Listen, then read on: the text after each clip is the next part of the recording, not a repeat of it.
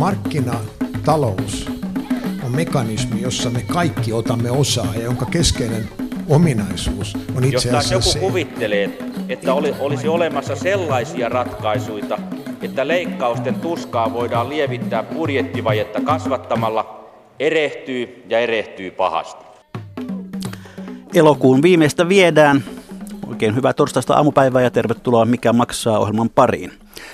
Kyllä se on niin, että elämä on ih- ihmisen parasta aikaa ja vielä parempaa aikaa on loma, mutta kaikki hupi loppuu aikanaan.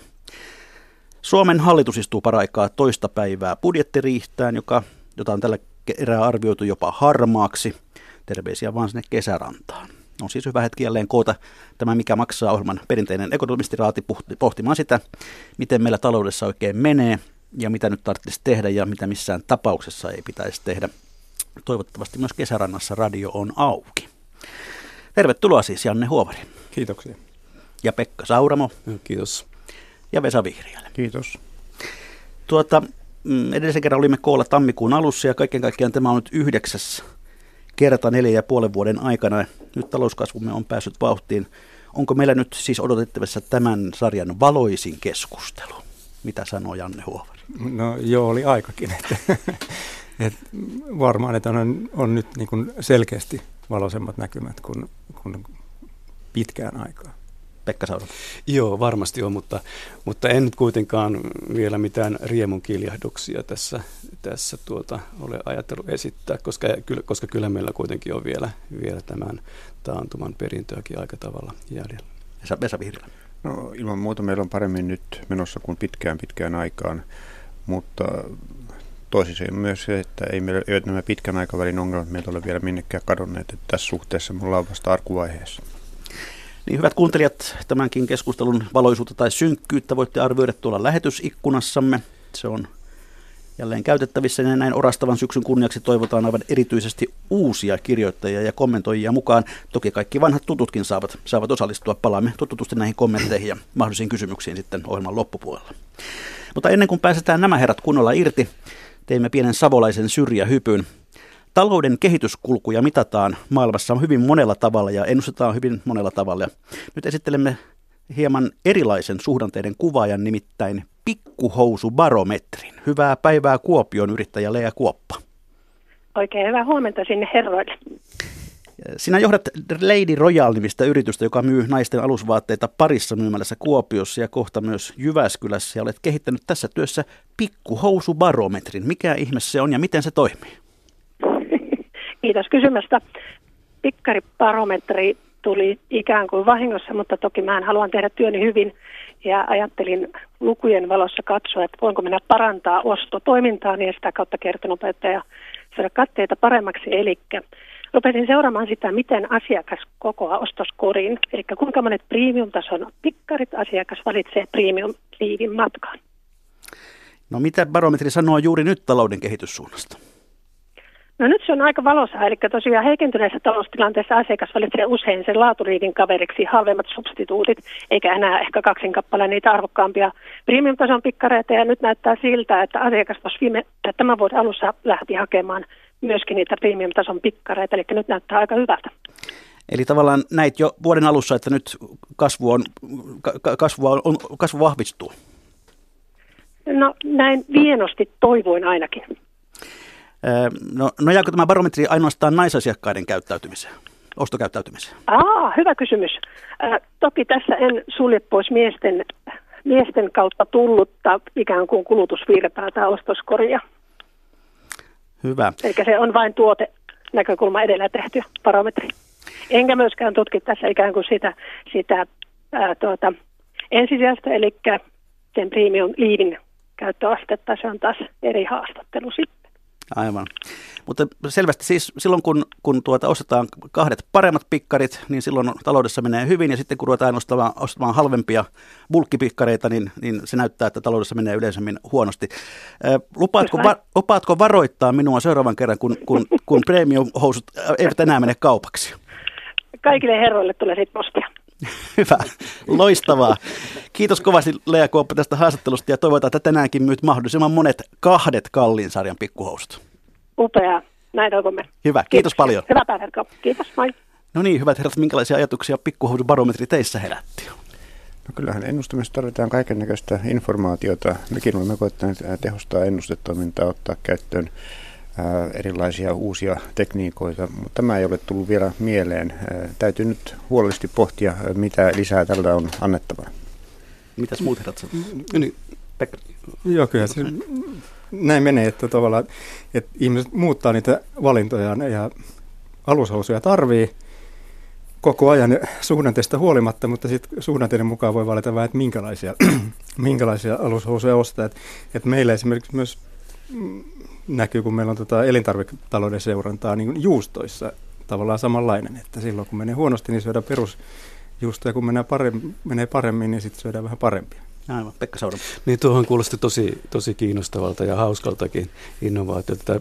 Ja periaatteessa ammattiennustajat tutkimuslaitokset, niin hän pyri, pyrkii haalimaan sitä informaatiota talouskehityksestä eri, eri keinoilla. Ja no, yksi semmoinen perinteinen voi olla tämmöinen, tämmöinen taksiliikenteen seuranta ja, ja siinä sitten, sitten on näkyvillä aika selvästi nämä suhdannevaihtelut. Ja tuo, tuo pikkuhousuindeksihän kuulostaa, kuulostaa tuota, tosi lupaavalta. Mä en tiedä kuinka helppoa, helppoa siitä on sitten niin ammattiennustajan saada, saada tietoa. Että nyt meillä on ainakin yksi, yksi tiedon lähde, että varmaan, varmaan Yleisradista löytyy ne yhteystiedot. Kyllä, Lady Royalin numero, numero saa meitä tarvittaessa.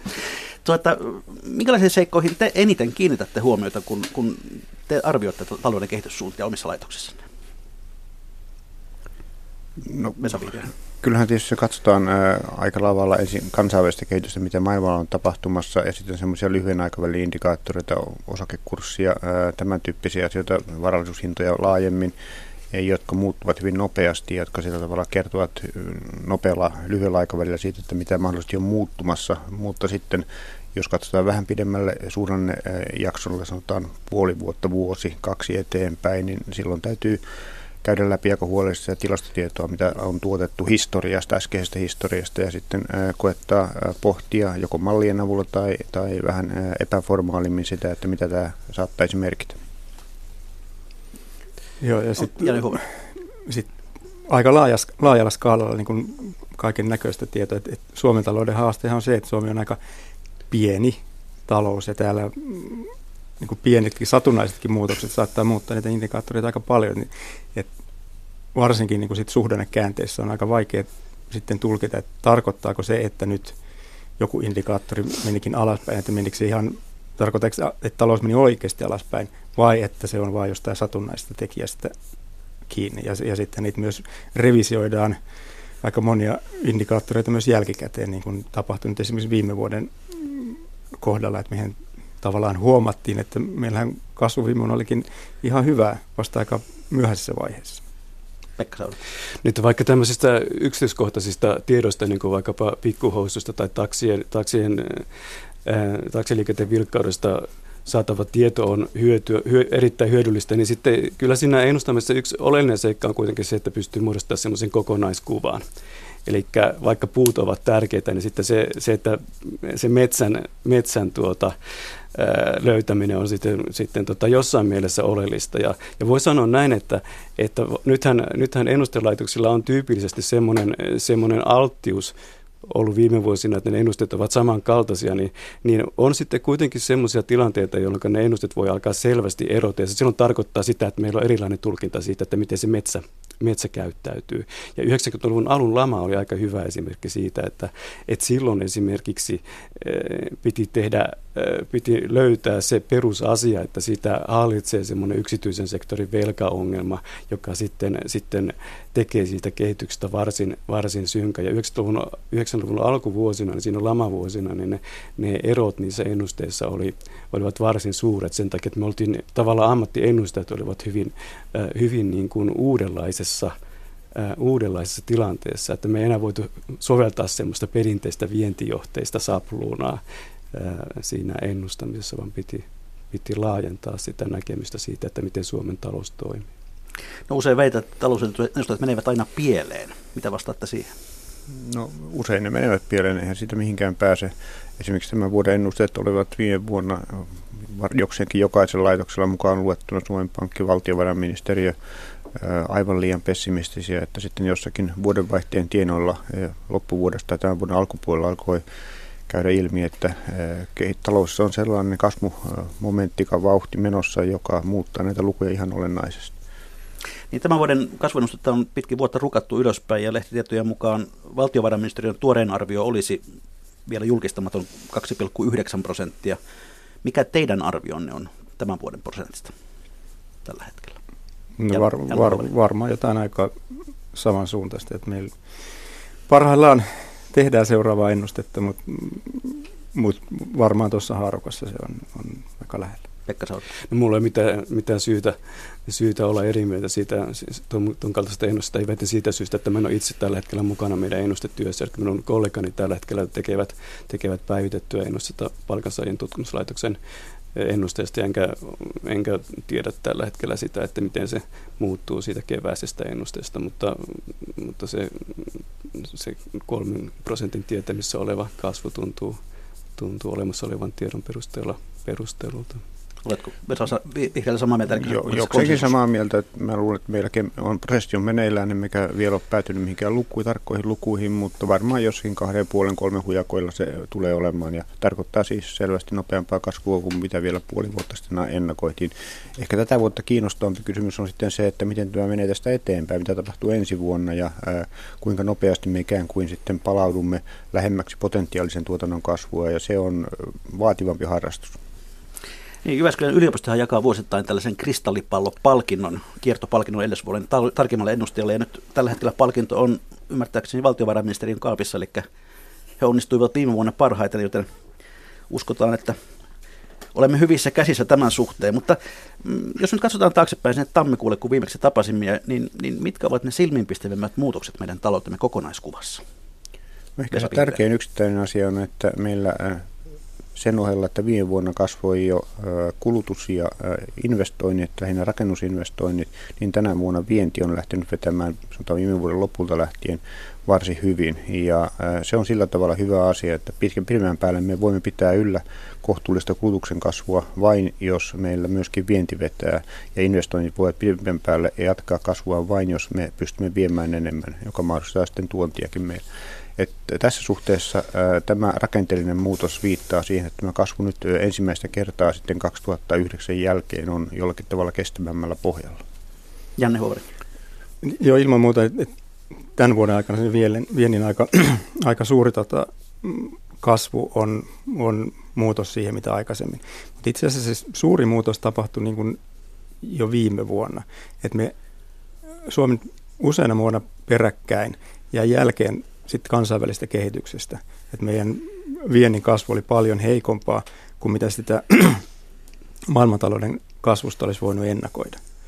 Ja viime vuonna me päästiin vähän niin kuin siihen tilanteeseen, että, että maailmantalouden kasvu ei ollut mikään kovin kummonen, mutta meidän vienti oli tavallaan niin kuin selitettävissä sillä. Ja me päästiin niin kuin tavallaan sen maailmantalouden kasvun, Suomen PKT-kasvu viime vuonna oli, oli suurin piirtein samaa luokkaa kuin mitä oli euroalueella ja Yhdysvalloissa. Ja nyt sitten tämän vuoden alussa, viime vuoden lopussa, niin maailmantalouden kauppa kasvoi selkeästi aikaisempaa nopeammin, ja Suomi sai nyt siitä myös niin kuin toisella tavalla kiinni kuin se aikaisemmin oli saanut. Et me päästiin siihen niin kuin imuun, ja sitten meille tuli vielä äh, alkuvuodesta muutamia äh, laivatiloisten luovutuksia ja, ja tämmöisiä yksittäisiä tekijöitä, niin, niin niin se sai meidän kasvun alkuvuodesta siihen lähes kolmeen prosenttiin. Pekka Sauro. Joo, mä haluaisin oikeastaan tässä yhteydessä ottaa esille sen, että, että se on aika tärkeää silloin, kun me puhutaan siitä, että mistä se kasvu johtuu, että mihin, mihin esimerkiksi tämä viennin elpyminen ää, ajoittuu. Ja oleellista vaikuttaa sitä, jos mä ymmärsin oikein Vesa ja Janne, että me, me, me, tai me kaikki olemme sitä mieltä, että, että se niin ajoittuu sinne viime vuoden lopulle. Ja, ja se on sillä tavalla tärkeää, kun me puhutaan siitä, no mitkä tekijät ovat sitten vaikuttaneet siihen, niin, niin se ajatus on, ajatus on tärkeä. Ja, ja itsekin korostan tässä sitä, että jos me nyt puhutaan siitä, että meillä voisi talouskasvu olla tänä vuonna noin siellä 3 prosentin tuntumassa, niin se, eli, eli vauhdittumista viime vuoteen on havaittavissa, ja se sitten johtuu viime kädessä sitten tästä, tästä viennin kasvun ripeytymisestä. Niin, sanaa kilpailukykysopimus ei ole mainittu vielä kertaakaan. Paljonko tästä pannaan sen piikkiin, Pekka Sauro? Joo, siis mä, mä tota, mehän on, me ollaan nyt tässä, tässä keskusteltu ja, vä, ja väiteltykin aiko, aikanaan, tai kaiken aikaa lähes niin neljän vuoden ajan, niin mä olen kulunut meistä kolmesta siihen, joka, joka ei ole korostanut tämän kustannuskilpailukyvyn merkitystä Suomen talousongelmien lähteenä. Ja, ja nyt, nyt minä jatkan sillä samalla linjalla ja, ja olen sitä mieltä, että, että tämä viennin elpyminen, niin se ei viime kädessä johdu siitä, että meillä kustannuskilpailukyky olisi jotenkin oleellisesti parantunut, vaan siinä on sellaisia tekijöitä, jotka, jotka kuvastaa jotain muuta. Ja oikeastaan Janne tuossa jo otti esille sitten tämän, tämän tuota, maailmantalouden kehityksen ja sitten tämmöisen, tämmöisen maailmantalouden kasvun ripeytymiseen, joka on sitten näkynyt, näkynyt Suomen, Suomen viennissä. Eli tätä ei pysty selittämään, selittämään sillä tällä kilpailukykysopimuksen vaikutuksella. Ei väitä siitä syystä, että ne, ne vaikutukset näkyisivät selkeämmin, selkeämmin ää, tänä vuonna. Janne Huovari. Joo, ei varmasti katsota pelkästään kilpailukykysopimuksessa. Se ei ole tässä niin se suurin tekijä. Mutta kyllä mä väittäisin, että sen kustannuskilpailukyvyn paranemisella on ollut vaikutusta, koska jo ennen kilpailukykysopimusta, oikeastaan sit vuonna 2014 alusta lähtien, Suomessa palkat on nousseet hitaammin kuin kilpailijamaissa. Ja se tavallaan se kustannuskilpailukyky on parantunut koko ajan jo siitä lähtien. Ja, ja sitten jossain määrin myös niin kuin kikyn vaikutukset varmaan tulee odotusten valossa, että yritykset tavallaan näkee, että myös tulevaisuudessa kustannukset kehittyy tällä tavalla. Mutta mä luulen, että mä oon kyllä siinä Pekan kanssa samaa mieltä, että se ei varmaankaan ole se niin kuin tärkein tekijä tässä. Että kyllä mä luulen, että tärkein tekijä sitten, että minkä takia Suomi nimenomaan pääsi nyt viime vuonna kiinni tavallaan sen maailmantalouden kasvuun, on, on yksinkertaisesti aika. Et, et kun kuluu aikaa, niin yritykset muuttaa käyttäytymistä, ne, miet, ne kehittää uusia tuotteita. Jos ne vanhat ei ole mennyt kaupaksi, niin pakko miettiä jotain uutta, että saadaan firma pyörimään. Ja, ja talous niin kuin itse ajan myötä sopeutuu uuteen tilanteeseen ja, ja, ja sieltä sitä kasvua sitten löytyy. Vesa Vihriälä. Kyllä tämä on just niin kuin Janne äsken tuossa sanoi, että on monta tekijää. Se, että kansallinen talous kasvaa pikkasen paremmin kuin viime vuonna on varmaan tärkeää. Sekin on toinen asia, että yritykset meillä on alkanut sopeutua, mutta minusta on myös ilmiselvää, että kun meidän kustannuskilpailukyky on parantunut, niin silloin myönteinen vaikutus siihen, millä hinnalla yritykset voivat myydä tavaraa ulkomaille, se näkyy niiden hinnoittelupäätöksissä ja myöskin rohkaisee investoimaan, kun tietävät, että kustannuskehitys pysyy hallinnassa. Ja tästä mielessä se on minusta aika ilmeistä. Nyt sitten se, sen määrittäminen, että mikä merkitys tällä kilpailukyvyn parantamisella on suhteessa näihin muihin tekijöihin, noin määrällisesti mikä prosentti tästä viennin kasvusta voidaan siihen liittää, niin se on hyvin hankala tehtävä ja sitä ei pysty tässä ja nyt missään tapauksessa sanomaan. Sitä täytyy katsoa sitten, kun aikaa on vähän mennyt eteenpäin. Me nähdään, että mitä on meidän viennille tapahtunut, meidän viennin rakenteelle, markkinoiden kasvulle, kilpailukyvylle ja muille tekijöille. Ehkä muutaman vuoden kuluttua me voidaan sitten vähän suuremmalla varmuudella kertoa, että mikä eri tekijöiden suhteellinen merkitys on ollut. Voiko tämän tiivistää sillä tavalla, että, että tämä kasvu on syntynyt sekä hallituksen talouspolitiikan ansiosta että siitä huolimatta? Ö, ei, ei voi. Voi. ei, ei, ei voi. Ei, eihän siis, siis hallituksen, jos me puhutaan nyt tästä kustannuskilpailukyvystä, niin eihän kilpailukykysopimus on ensimmäinen, ensimmäinen sopimus, jota, jota, jota tämä hallitus on, on ollut, ollut tuota, aikaansaamassa. Ja, eli ei, ei tämän viennin, viennin kohentumista, niin ei sitä voi millään tavalla panna, panna pääministeri Sipilän johtaman hallituksen ansioksi. Tekee, tekee, tekee, melkein tekee mieli sanoa, mutta sanonkin sen nyt, että, että se, että meillä nyt on vienti tällä tavalla elpynyt, niin herää kysymys, että no mihin sitä, mihin sitä kilpailukykysopimusta tarvittiin, koska se, koska se vienti on jo alkanut, alkanut elpyä, elpyä ennen sitä.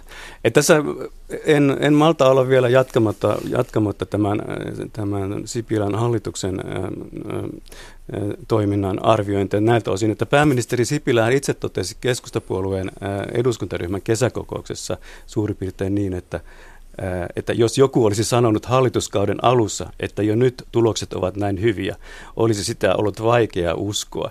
Ja ja voikin sanoa mielestäni niin, että, että tämä kehitys on ollut, ollut liian hyvää ollakseen tämän hallituksen ansiosta.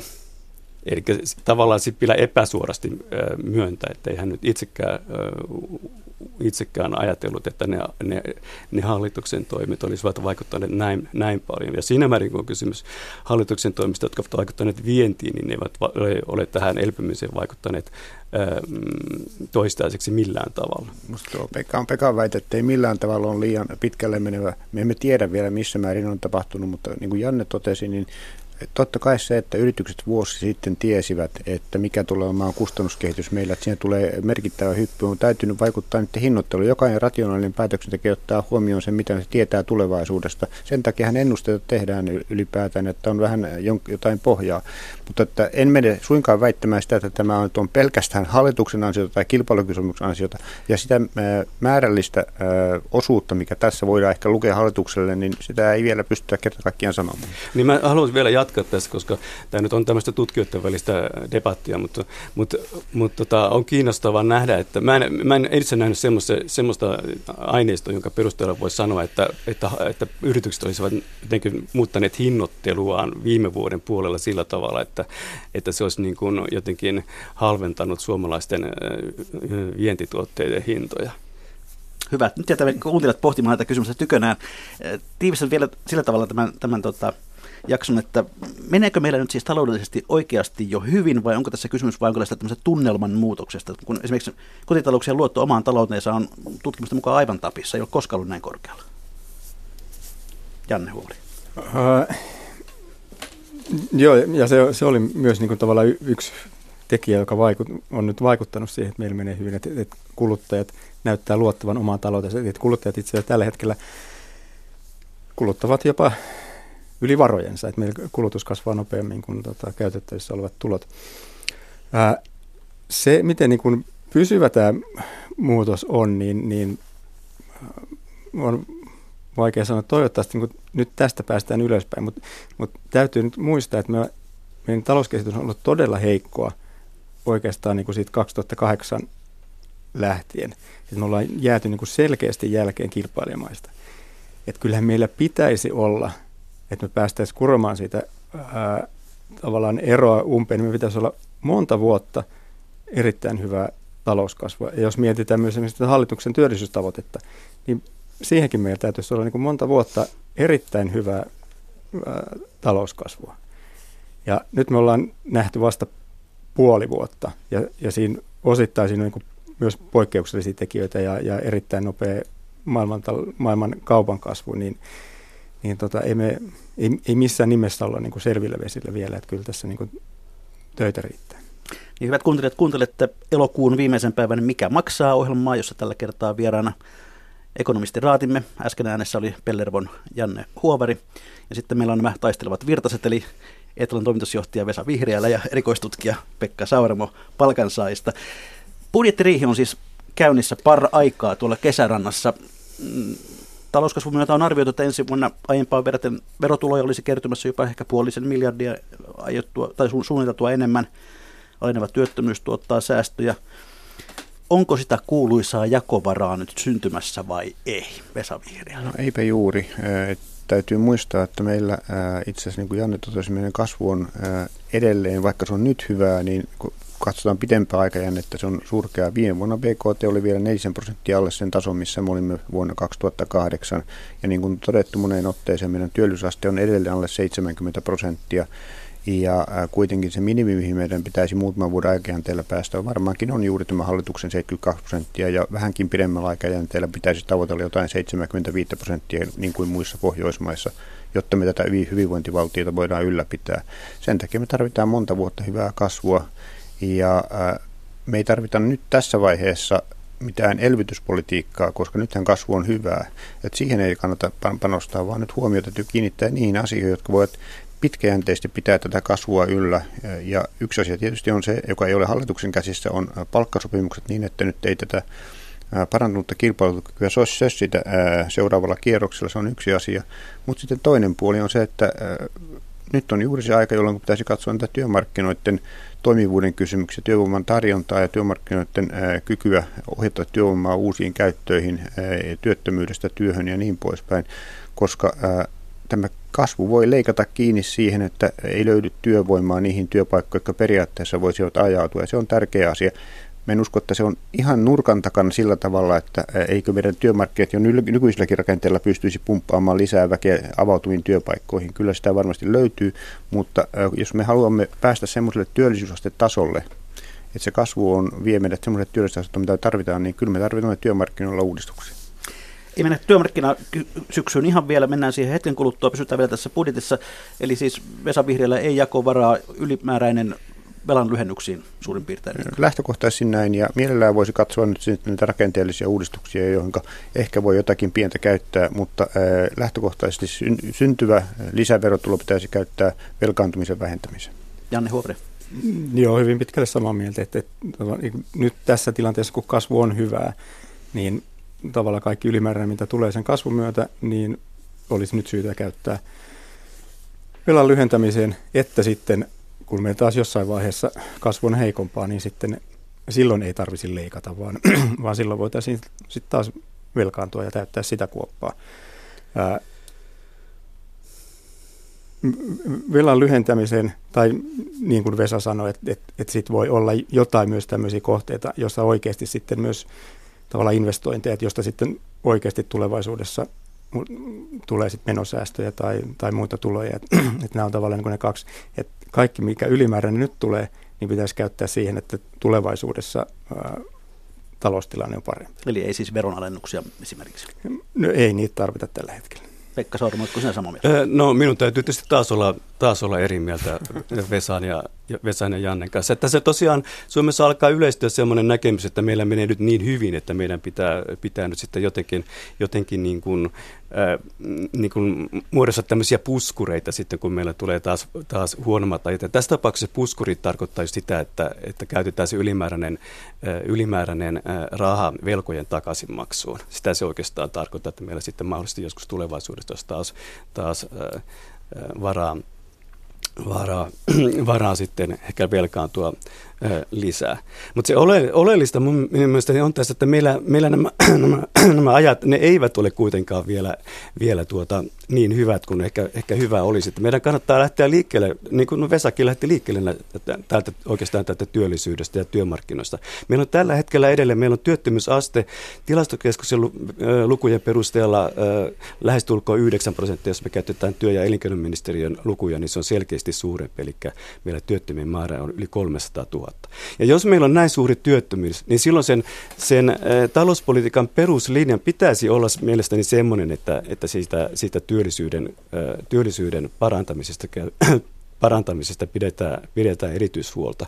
Ja siihen ei, so, ei, siihen ei sovi semmoinen kireä, kireä talouspolitiikka, joka, joka hidastaa, äh, hidastaa kokonaistuotannon kasvua ja sitten samalla se hidastaa, hidastaa työllisyyden parantamista. Että nyt voidaan sanoa, äh, sanoa, sanoa sillä tavalla, että, että talous, talouspolitiikka pitäisi olla nyt pikemminkin, pikemminkin kireää kuin neutraalia tai sitten, sitten tämmöistä, kutsuttaako sitä vaikka sitten löysähkö, löysähköistä. Mä olen sitä mieltä, että niin kauan kuin meillä on työt, työttömyysongelma, se mikä se on, niin se talouspolitiikan perusvirityksen pitää olla, olla työllisyyttä tukeva. Ja sitten, jos me nyt, jos me nyt sitten ruvetaan, ruvetaan käyttämään niitä ylimääräisiä rahoja velkojen, velkojen takaisin maksun, se on ihan sama asia kuin sanoa, että työllisyyden parantuminen hidastuu. Janne Huora. En, en missään nimessä ole niin kuin kaipaamassa ylijäämäisiä valtion budjettia vielä tähän. Et ennemminkin nimenomaan, että nyt me tarvitaan neutraalia finanssipolitiikkaa. Meillä on, niin kuin Pekka sanoi, työttömyystilanne on edelleen ää, paha ja Suomen talous saa kasvaa nyt niin kuin nopeasti. Että ei meidän tarvitse missään nimessä ruveta jarruttamaan sitä finanssipolitiikalla. Mutta eihän tässä niin kuin, ää, missään nimessä haluta, että, että on ylimääräisiä julkisen talouden budjettia, vaan ainoastaan sitä, että se alijäämä nyt pienenee sitä mukaan, kun, kun tota, talous kasvaa paremmin. Että neutraalia finanssipolitiikkaa ei kiristävää, ei elvyttävää. Mä haluan, no mä haluan vielä täsmentää sitä, että tässä puhutaan, kun nyt puhutaan sillä tavalla, että meidän pitää nyt kerätä niitä puskureja ää, pahojen päivien varalle. Se, mitä mä haluan korostaa, että ne pahat päivät eivät ole vielä ohi. Ja se näkyy näistä työttömyysluvuissa. kasvu on tällä hetkellä nopeaa. Mutta tuohan, Pekka, mitä sanoit, olettaa itse asiassa, että meillä jotenkin maailmantalouden tilanne ympäristö, missä me toimimme, muuttuisi jatkossa vielä paremmaksi kuin mitä se nyt on. Mun on vaikea kuvitella sitä, että näin tulisi tapahtumaan, vaan jos maailmantalous kasvaa yli 3 prosenttia, nyt 3, ehkä 3,5 prosenttia se sitä vauhtia, ja e- euroalueekin kasvaa, kasvaa melkein 2 prosenttia tai suurin piirtein siinä ää, hujakoilla. Venäjä ää, kasvaa jonkin verran, ja kun nämä potentiaaliset kasvuluvut ovat paljon pienempiä, mitä arvioidaan, mihin maat pystyy pidemmän päälle, niin me elämme nyt vähintäänkin noususuhdannetta, ellei korkeasuhdannetta. Jos nyt tässäkin tilanteessa pitäisi elvyttää, niin milloin sitten luodaan niitä puskureita, jos ei nyt? Niin mä, en puhu, mä en puhu mistään elvyttämisestä oikeastaan. Mutta kysymys on siitä, että enkä, enkä mä myöskään ajattele sillä tavalla, että tämä Suomen talouskehitys on täysin niin kuin ulkoisista tekijöistä riippuvaa. Mä ottaisin nyt esille 90-luvun alun, alun laman ja, ja sen seuraukset. Sen, sen seurauksenahan syntyi Suomeen massatyöttömyys, josta sitten kehittyi vielä tämmöinen pysyväisluontoinen massatyöttömyys, jonka liittyy, liittyy pitkäaikaistyöttömiä erittäin suuri, suuri lukumäärä. Se oli selvästi yli, yli 100 000. Ja silloin, silloin pitkäaikaistyöttömien osuus kaikista työttömistä oli jonkun verran päälle, päälle 30 prosenttia. No nyt meillä on viimeisen vuoden aikana, meillä on periaatteessa meillä on työttömyyden määrä selvästi alentunut, mutta meillä on edelleen pitkäaikaistyöttömiä yli 100 000 ja, ja, ja pitkäaikaistyöttömien osuus on yli, yli 30 prosenttia kaikista työttömistä, eli saman, saman verran prosentteina suurin piirtein kuin, kuin silloin, silloin äh, 90-luvun alun laman jälkeen. Ja silloin tehtiin, tehtiin semmoinen paha virhe, että ei pidetty huolta siitä, että, että, että tämmöinen pitkäaikaistyöttömyys pääsee muodostumaan suureksi, eikä, eikä tehty huolta siitä, että, että nämä ihmiset sitten, äh, sitten tuota, saisivat, saisivat töitä. Ja nyt me ollaan tekemässä, tekemässä äh, tavallaan samanlaista, samanlaista virhettä. Me ollaan panaimassa niitä, niitä rahoja äh, niin kuin velkojen takaisinmaksun sen, sen sijaan, että me ylläpidettäisiin semmoista, semmoista työllisyyden parantumista ruokkivaa yleistä, yleistä talouskehitystä. Ja, just, ja, ju, ja juuri se, että että nyt esimerkiksi Vesa, Vesakin otti esille tämmöisen korkeasuhdanne-sanan tässä yhteydessä, mikä, mikä on, on, on kyllä minun mielestäni epätarkka ilmaus, koska niin kauan kuin meillä on, on työttömyys äh, lähestulkoon 9 prosenttia, niin mä en, en kyllä kutsuisi, kutsuisi sitä taloustilannetta korkeasuhdanteeksi. Me, meillä, me voidaan ihan huoletta harjoittaa semmoista, semmoista työllisyyttä tukevaa politiikkaa, jonka tavoitteena voisi olla vaikkapa 6 prosentin ää, työttömyysaste. Ja mä korostan sitä, että, että sillä hallituksen harjoittamalla politiikalla on, on suuri merkitys siitä, että minkälainen se talouden yleiskehitys kehitys tulee muodostumaan. Tämä, sinänsä tämä, tämä ei ole kiinni sitten ainoastaan, ainoastaan sitten kansainvälisestä talouskehityksestä. Annetaan Vesa Virhilän vastaan ja sitten sen jälkeen mennään työmarkkinasyksyyn. Joo, musta on kuitenkin aika iso ero tämänhetkisen tilanteen 90-luvun laman alun tilanteen. Silloin meillä oli aito tällainen velkadeflaatioprosessi menossa, joka, joka johti siihen, että kotimainen kysyntä yksityinen kulutus romahti, investoinnit romahtivat ja ää, se, siinä tilanteessa itse asiassa alussa tuettiin kysyntää, jossakin vaiheessa vedettiin finanssipolitiikka liian kireäksi, olen siitä samaa mieltä, mutta nyt jos me katsomme, mitä meidän on tapahtunut kysyntäkomponenteille, yksityinen kulutus on kasvanut, se on ainoa iso kysyntäerä, joka on koko ajan kasvu, pitänyt kasvua yllä ja se on kasvanut velkaantumiseen nojautuen ja ää, sitten julkinen kulutus on jonkin verran kasvanut. Se, mikä on meillä tökkinyt, on ollut nimenomaan vienti ja siihen perustuva investointi. Ei ole mitään erityistä syytä tässä tilanteessa pyrkiä tukemaan nyt kotimaista kysyntää, vaan pikemminkin pyrkiä tekemään sellaista politiikkaa, jolla näitä rakenneongelmia voidaan helpottaa niin, että tämä kasvu, joka me haluamme varmaan kumpikin olla sitä mieltä, että 6 prosentin työttömyysaste on paljon parempi kuin se, missä me nyt ollaan, ja korkeampi työllisyysaste on parempi kuin se, missä me nyt ollaan. Mutta jotta se voisi toteutua, meidän täytyy huolehtia siitä, että nämä työmarkkinat pystyy sitten tuottamaan sen työvoiman avautuviin työpaikkoihin. 2007, 2008 ja 2009 me törmättiin jo palkka, ää, palkkojen nousuvauhtiin, joka he rapautti meidän kilpailukykyä ää, semmoisella työttömyysasteella, joka oli noin 7 prosenttia voi hyvin argumentoida, että nyt tilanne on suurin piirtein samanlainen, me, jolla me emme tätä puskuria pysty jollakin tavalla, tai tätä rajoitetta pysty väljentämään, niin me joudumme vaikeuksiin, että me emme koskaan saa tätä työllisyysastetta nousemaan. Mä haluan vielä jatkaa. jatkaa no, yhden, yksi siis meidän, meidän, mä vaan haluan sanoa kuulijoille, että meidän perusero Vesa ja, ja minun välillä on se, että Vesan mielestä tämä työttömyys on pitkälti tämmöistä rakenteellista, ja minun mielestä se ei ole rakenteellista. Me, me, voidaan, me voidaan alentaa sitä oleellisesti, jos me niin kuin harjoitetaan sellaista talouspolitiikkaa, jota voi kutsua tämmöiseksi kysyntää tukevaksi, kotimainen kysyntä mukaan lukien. Eli meillä, meillä, meidän, meidän ei tarvitse tehdä mitään semmoisia erityisiä rakenteellisia tekijöitä saadaksemme työttömyysaste jonnekin 6 prosentin tuntumaan. Kello käy eikä hakulista näy, mutta nyt mennään työmarkkinasyksyyn. Ilmeisen vilkas, vilkas työmarkkinasyksy tulossa. Millainen on nyt sellaista vastuullista, järkevää, mutta kaikkien kannalta kohtuullista toimintaa työmarkkinoilla. Eli kuinka kovat palkankorotuspaineet meillä nyt tällä hetkellä on? Janne Huopri. Mm, no, jos lehtiä lukee, niin jossain tuntuu olevan aika koviakin. Et, et, ja onhan se ymmärrettävää, että niin kuin mä aikaisemmin sanoin, niin meillä on palkat pitkään noussut hitaasti ja sitten oli vähän nämä kiky-sopimukset, jossa, jossa tehtiin sitten kipeitä päätöksiä, niin ja sitten jos katsotaan, että talous kasvaa nopeasti, johtajien palkat kasvaa paljon, niin, niin tota, tuleehan sieltä ilman muuta ää, paineita.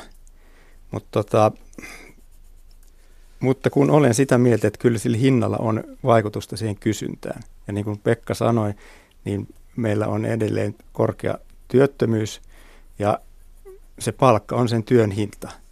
Ja jos me nyt taas kun meillä on korkea työttömyys, lähdetään nostamaan paljon palkkoja, niin kyllä me sitten jätetään ne nykyiset työttömät tavalla rannalle. Ja, ja et, et kyllä mä edelleen kaipaisin malttia niihin palkankorotuksiin ja niin, että, ne, että meillä oikeasti työttömyys kunnolla laskee ja sitten niin, että, että palkat lähtee yrityksissä kasvamaan. Että siellä selkeästi näkyy, että, että on kysyntää, koska kyllä palkat nousee muutakin kautta kuin pelkästään niissä sopimusneuvotteluissa. Kyllä yritykset voi maksaa korkeampia palkkoja ja, ja, ja sitä kautta. Ja, ja ehkä tässä nyt voisi olla myös ää, työntekijäpuolelle niin kuin uudelleen miettimistä paikallisen sopimisen kanssa, että jos meillä aikaisemmin työn antajapuoli halusi paikallista sopimusta sen takia, että saataisiin alempia palkankorotuksia, niin, niin nyt voisi olla toisinpäin, että osalla yrityksistä menee erittäin hyvin ja niillä olisi myös varaa maksaa korkeampia palkankorotuksia. Sovitaan äh, niin kuin ylätasolla aika matalat palkankorotukset ja sitten yritystasolla, jos on varaa ja tarvetta, niin korkeammat. Tämä on aika hyvä resepti, mitä ähm, Janne tuossa tarjosi. Äh, ilman muuta, jos ajatellaan nyt sitä, että me olemme vihdoin saaneet tätä kilpailukykyä parannettua ja sinne alkaa näkyä jonkin verran työllisyysluvussa, ei kuitenkaan niin paljon kuin hallitus, hallituksen tavoitteen on ja joka muutenkin olisi tärkeää, niin kyllä on äh, tärkeää pitää huoli siitä, että äh, tätä kilpailukykyetua nyt, mikä on vaivalla saatu aikaiseksi, sitä ei pilattaisi ja ja sen takia tällainen yleinen korotustaso ei minusta voi olla kovin korkea, mutta eh, jos sitten on yrityksiä, jotka pystyvät maksamaan, niin minusta on ilmiselvää, että eh, heidän, niiden täytyy voida maksaa ja, ja, ja sen täytyy voida heijastua palkkatasoon ja mä luulen, että näin tulee tapahtumaan joka tapauksessa, koska jollakin osa-alueella on jo kilpailua työvoimasta. Et se on väistämätön, se on tavallaan, kun mietimme sitä, että millaiseksi meidän palkkataso muodostuu, mikä kotitalouksien ostovoima tulee olemaan tätä kautta, niin siihen täytyy laskea sisään jo se, että meillä tulee palkkaliukumia, jotka ovat suurempia kuin mitä ne ovat olleet viime vuosina. No, me muistamme, että työnantajan EK muutti sääntöjä niin, että se ei ole enää sopimusosapuoli, joten neuvottelut käydään liittotasolla. Liittokohtaisella kierroksella historiassa on aika usein ajauduttu aika lailla paljon kor- kovempia palkankorotuksiin kuin tällaisessa yleissopimuksessa. Onko tämmöinen riski olemassa nyt? Pekka Sauron. Joo, mä, ensinnäkin mä kommentoin lyhyesti Janne, Janne ja tota, totean, että mä itse en lähde siitä, että, että mitä, mitä lähempänä suomalaisen palkkatyöläisen palkka on nolla euroa, niin sitä, sitä parempi työllisyys meillä on. Että se, se on yksinkertaistava maailmantulkinta. Ja se, että se on, se on kiinnostavaa, että Elinkeinoelämän keskusliitto oli valmis, valmis muuttamaan sääntöjä sillä tavalla, että se ei ole enää näitä, näitä tämmöisiä keskusjärjestötason sopimuksia valmis, valmis, tai se oli niistä, se oli tämmöinen allekirjoittava osa osapuoli. Koska, koska, koska totta kai EKssa tiedetään se että, kokemuksesta, että että liittoratkaisut tuottavat historian perusteella korkeampia sopimuskorotuksia kuin tämmöiset keskitetyt ratkaisut. Että siinä voi, voi sanoa näin, että e-, elinkeinoelämän keskusliitto on ottanut tietoisen riskin riskin siitä, että tästä, tästä kierroksesta tulee niin kuin, niin kuin, äh, äh, ehkä riitaisampi kuin, kuin semmoisessa, semmoisessa tilanteessa, jossa, jossa olisi, olisi edetty sillä tavalla, että olisi yksi vaihtoehto ollut kuitenkin tämmöinen, tämmöinen kokonaisratkaisu. se, se mielestäni se kuvastaa jotain oleellista tästä suomalaista työmarkkinailmapiiristä, että, tekisi mieli väittää, että se, se EK-ratkaisu, mm, niin kuin, se voidaan, sitä voidaan tulkita sillä tavalla, että työnantajapuoli on valmis, valmis tota, niin kuin hyväksymään tämmöisen semmoisen kierroksen, jossa ne konfliktit ovat suurempia kuin jossain, jossain toisenlaisessa tilanteessa. Lyhyt kierros, paljonko prosentteina on liikaa palkankorotuksia, noin yleisenä linjana? Vesa Vihreä. Siis jos puhutaan sopimuskorotuksista, niin kyllä äh, se, mitkä menee prosentin yli, on ongelmallisia, koska me, mun, käsityksen mukaan tähän kuitenkin tulee vähintään puoli prosenttia, ehkäpä äh, jonkin verran enemmän liukumia. Äh, ja jos me haluamme kilpailukykyä, minusta siinä on edelleen jonkin verran parantamisen varaa. Ei enää siinä mitassa kuin aikaisemmin tietenkään, että me olemme nyt saaneet tilannetta korjatuksi, niin, mutta kyllä edelleenkin tällä työ, työvoiman kysyntänäkymällä, niin mielelläni näkisi työvoiman kysyntää hintakin tukisi ja sen takia niin en yli, yli prosentin sopimuskorotuksiin olisi kauhean innostunut. Janne Huoverin tarjous. Joo, jotain samaa luokkaa, että, että me näkisin, että tällä yleisellä korotuks, korotuksen ei pitäisi ää, mennä hirveästi inflaation yli, että tavallaan niin kuin reaalinen ostovoima ei, ei yleisillä korotuksilla kasvaisi ja meillä on kuitenkin inflaatio-odotukset jotain siinä prosentin tuntumassa ensi vuodelle. Pekka Sauramo, korotatko? en, en tota, pue omaa näkemystäni lukujen muotoon. Tässä on, tämä, tämä on sillä tavalla hankala tämä asetelma tällä hetkellä, että Suomessa nyt niiden hallitus pyrkii, pyrkii siihen, että, että ostovoimaa tuettaisiin muun muassa myöskin verotusta keventämällä. Me ei vielä tiedetä, kuinka suuri se, se, sen, sen kevennyksen osuus tulee, tulee olemaan. Mutta kyllä mä itse olen sitä mieltä, että tämmöisessä, tämmöisessä tilanteessa niin kyllä, kyllä sitä ostovoiman parantamista voidaan, voidaan pyrkii hakemaan myöskin, myöskin palkankorotukselle. En mä, mä en halua tässä yhteydessä tosiaan mitään, mitään lukuja alkaa esittää.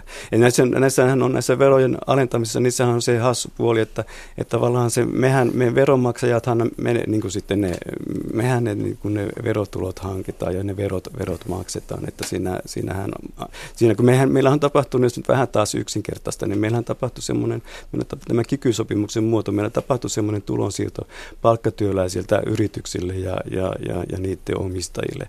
Niin nyt se on sitten hassua, että se, ja sen seurauksena sitten niin ostovoima uhkaa alentua ensi vuonna. Ja nyt sitten, sitten se lääke on se, niin, ja, lää, ja lääke on sitten se, että, että että sitä ostovoimaa tuetaan sillä tavalla, että palkansaajat sitten itse on, on valmis, niin kuin, ne, on, ne on valmis ne on, ne on mahdollisesti halu, halukkaita, osa palkansaajista on mahdollisesti halu, halukkaita keventämään verotusta, mutta sitten, sitten on mahdollista, että se, se ansiotuloverotuksen kevennys kompensoidaan, kompensoidaan jollakin muulla veronkorotuksella, jotka kuitenkin sitten taas joutuu, jotka joutuu sitten, joita, joita sitten palkansaajat ja muut kotitaloudet joutuu. Nyt sellainen ihan lyhyt parin sanan kierros. Onko tulossa lakkosyksy, Vesa En tiedä. Janne Huoveri? Mm, en tiedä, mutta on siitä vähän pelkoa. Pekka Saura. En, en, ala, en ala sitä, sitä ennustetta, en, ennustella, mutta se on, mä, mä palaan siihen, mitä mä sanoin äsken, että elinkeinojen keskusliitto on käyttäytynyt sillä tavalla, että se, se niin kuin on ruokkinut tämmöistä niin kuin ristiriitoja hakevaa, hakevaa, hakevia tilanteita enemmän kuin, kuin, kuin minun, minun mielestäni olisi ollut aiheellista. Hyvä, nostan työmarkkinapoterosta pois. Palvelut aloja edustava työnantajajärjestö Palta varoitteli viikko sitten Suomen osalta, että kasvukausi tulee jäämään lyhyeksi. He sanovat näin, että kun maailmantalous on kasvanut jo kahdeksan vuotta ja kansainväliset osuusrateet heidän mukaansa kestävät korkeintaan vain noin vuosikymmenen, niin tässä ei ole kuin pari vuotta, johon Suomi pääsee mukaan. Loppuvatko nämä hyvät uutiset tähän, Vesa Vihreällä? No en tiedä loppuuko nyt tähän. Sitä on aina hirveän vaikea, vaikea sanoa. Nimenomaan ennakolta, niin kuin Karjalainen aikanaan totesi, tulevaisuuden ennustaminen on erityisen vaikeaa. Mutta kyllä tämä on tietysti totta, että meillä on ollut itse asiassa verrattain pitkä nousukausi menossa ää, länsimaissa. Ja e, ei se loputtomiin kestä. On olemassa tiettyjä jännitteitä, esimerkiksi osakekurssi Yhdysvalloissa poikkeuksellisen korkealla tasolla. Kiinassa me tiedämme, sen maan sisäinen velkaantuminen on, on, on probleemi. Jossakin vaiheessa tämmöiset asiat tapaavat sitten purkautua ja täytyy myös muistaa, että voi olla syntyä inflaatiopaineita, jotka pakottavat sitten korkojen nousuun, korkojen normalisoitumiseen, joka johtaisi sitten myöskin omalta osaltaan heikompaan kasvukehitykseen ainakin lyhyellä aikajänteellä. Että tällä tavalla olisin taipumaan ajattelemaan, että jossakin vaiheessa me päädymme huonompaan tilaan. Tämä liittyy juuri siihen, mitä aikaisemmin keskustelimme. Olemme nyt kansainvälisesti verrattain hyvässä tilanteessa. Tämä pitää käyttää hyväksi, mutta en ennusta sitä, että ensi vuonna tulee se joku romahdus. Janne Hovri. Joo, ei ne, ei ne suhdanteet vanhuuteen lopu, mutta tota, toki jossain vaiheessa aina. Tällä hetkellä se näyttää niin kuin maailmantalouden ihan, että se jolkuttelee sellaista keskimääräistä ihan hyvää vauhtia. Et, et kaiken näköisiä riskejä on, mutta ei nyt mitään selkeitä sellaista, että täytyisi odottaa, että nyt loppuu. Mutta mut tulevaisuus on epävarma.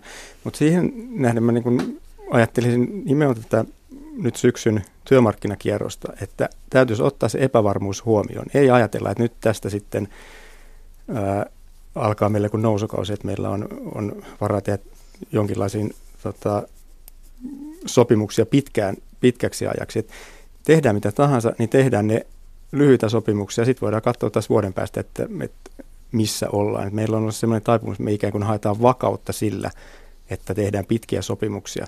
Mutta kun maailmantalous ei ole ö, varma, niin jos me lukitaan joku meidän oma muutto ja maailmantalous meneekin eri suuntaan, niin se ei mitään vakautta tuo.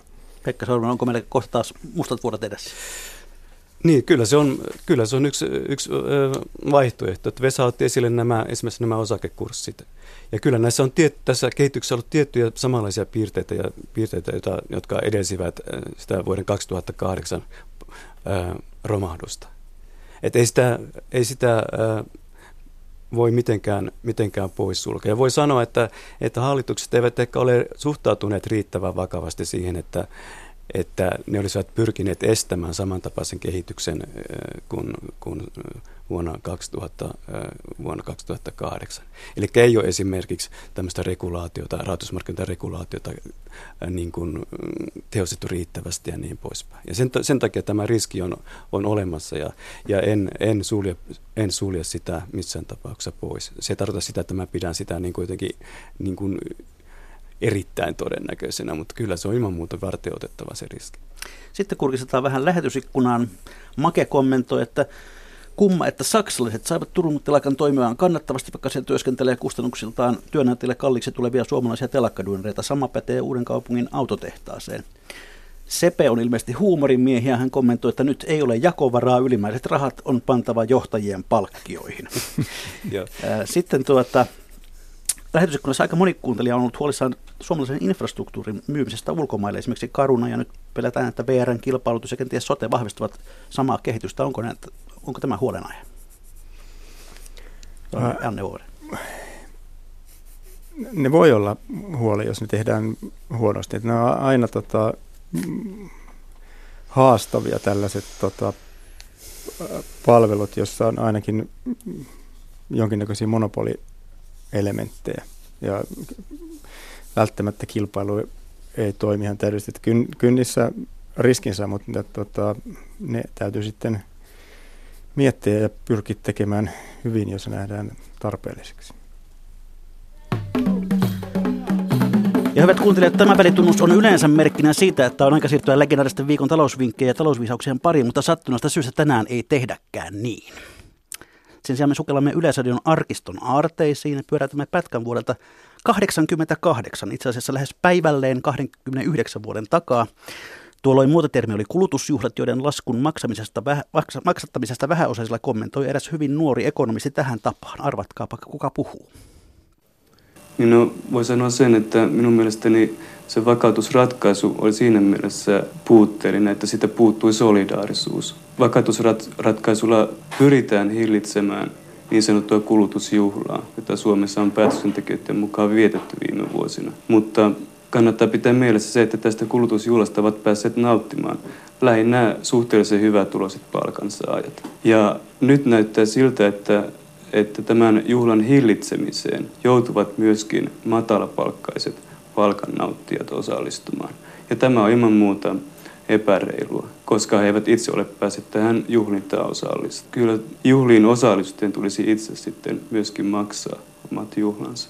Työttömistähän ei tämän ratkaisun yhteydessä ole juuri puhuttu. Joo, se on totta, että tässä taloudellisessa tilanteessa tuntuu siltä, että päätöksentekijät ovat enemmän kiinnostuneita inflaatiohillinnästä ja vaihtotaseongelman ongelman hoitamisesta. Ja se on hieman arveluttavaa sen takia, että on aika todennäköistä, että, että ensi vuonna työttömyys tulee, tulee taas pahenemaan sen samoista syistä kuin vaihtotaseongelmakin tulee pahenemaan, eli, eli suhdanteiden heikkenemisen myötä.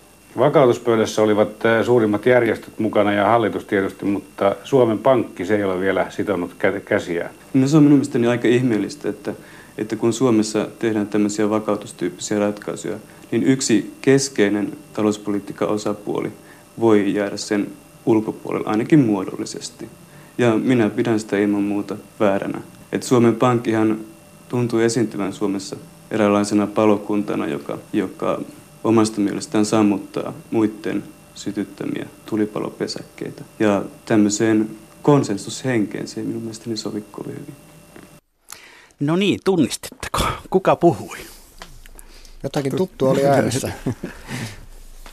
oli ehkä niitä jopa, jopa näkemyksissä. Mm, joo, se, Pekka se, joo, se olin minä nuori, mun nuorena.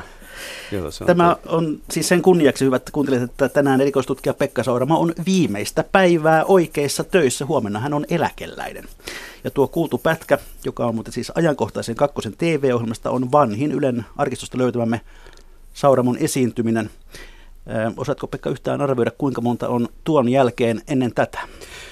Ö, en osaa, en osaa sanoa. Mutta varmaan niitä kymmeniä on, jollei satoja. Mutta kerro nyt, mitä aiot nämä viimeisen työpäiväsi viimeiset tunnit tä- käyttää?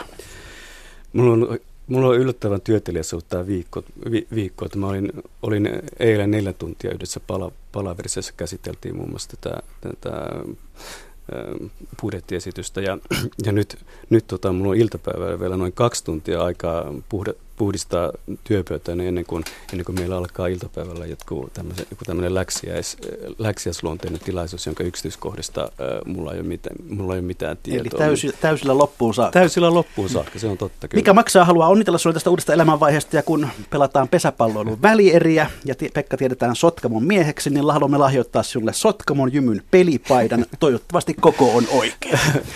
tosi, tosi paljon kiitoksia. Tota, ja Sotkamohan pelaa jälleen tänä iltana. Niin, niin ja tosiaan nyt, nyt mä, oon, meillä on, mä oon tosi iloinen siitä, että mulla on mahdollisuus osallistua tähän, tähän meidän raatiin, raatiin, koska on mulla mukava keskustella ja jopa väitellä, väitellä ihmiset ja sit, Jannen ja, ja Vesan kanssa. Ja tähän sitten liittyy tosiaan vielä se, että meillä on tämä pesäpallo ollut yhtenä sivujuonteena ja ja nyt me ei vielä pystytä oikein sanomaan, miten tänä, tänä syksynä tulee, tulee käymään. Mä olen aika pitkään hyvässä asemassa, kun Sotkamo, Sotkamo on menestynyt niin hyvin, mutta nyt, nyt sitten tämä Vesan vimpeli on ehkä saamassa tai saanut jonkinlaisia yliotteja, mikä tietysti vähän minua huolestuttaa. Vesa, no, tuota, onneksi, äh, onneksi olen Pekalle hyvin, hyvin tehdystä työurasta ja, ja tota, äh, sen, an, sen varmistamiseksi, ettei sulle äh, tule sellainen virhetulkinta, että ainoastaan Sotkamossa pelataan pesäpalloa, ja jos matkustat Pohjanmaalle, tässä on tällainen sininen lakki, joka auttaa sinua selviämään saarikentälle ja muissa paikoissa. vedon lippalakki. Kiitoksia. Janne, haluatko sinulla lyhyesti vielä jotain? Onnea eläkkeelle ja hyvää jatkoa. Joo, oli mukava paljon. keskustelu. Kiitoksia, Joo, kiitoksia Janne Huovari, kiitoksia Vesa Vihreä ja erityisesti kiitoksia Pekka Sauramo. Mikä maksaa? Ja päättyy tähän jälleen kerran, mutta Asian ihmettely se jatkuu jälleen viikon kuluttua.